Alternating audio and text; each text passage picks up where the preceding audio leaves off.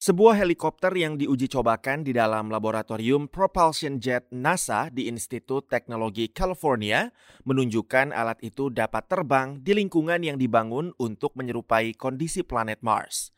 Howard Grip adalah kepala pilot Ingenuity Mars Helicopter alias helikopter kecerdasan Mars, sekaligus salah satu arsitek di balik algoritma yang membuat helikopter ini bisa terbang secara otonom. Dalam wawancara melalui Skype, Howard menuturkan, Once we've proven that it's possible, Bila kita dapat membuktikan bahwa penerbangan helikopter di lingkungan ini bisa dilakukan, maka hal itu dapat menjadi landasan bagi berbagai misi mendatang di mana kita dapat menggunakan helikopter dalam kapasitas kegunaannya untuk misalnya melakukan penyelidikan atau penelitian independen. Uji coba tahap awal di mana Ingenuity diterbangkan di ruang hampa udara berkarbon dioksida dengan pengendali jarak jauh menunjukkan helikopter itu terkadang oleng.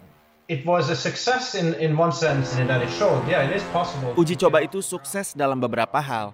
Ia menunjukkan bahwa menerbangkan helikopter di atmosfer yang tipis itu memungkinkan untuk dilakukan. Tapi secara bersamaan juga menunjukkan bahwa kami harus benar-benar fokus menangani aspek pengendaliannya, memastikan bahwa kita memang bisa mengendalikan helikopter itu di lingkungan ini. Dijadwalkan untuk meluncur antara bulan Juli dan Agustus, Ingenuity tergabung dalam misi yang sama dengan Perseverance, rover generasi berikutnya yang akan mengeksplorasi planet merah. Selain helikopter Ingenuity, NASA juga merancang sebuah toilet seharga 23 juta dolar, sekitar 330 miliar rupiah yang akan dikirim ke Stasiun Antariksa Internasional atau ISS pada bulan September. Toilet itu dirancang lebih kecil dan memudahkan astronot perempuan untuk menggunakannya, serta sesuai untuk misi ruang angkasa yang lebih jauh di masa mendatang.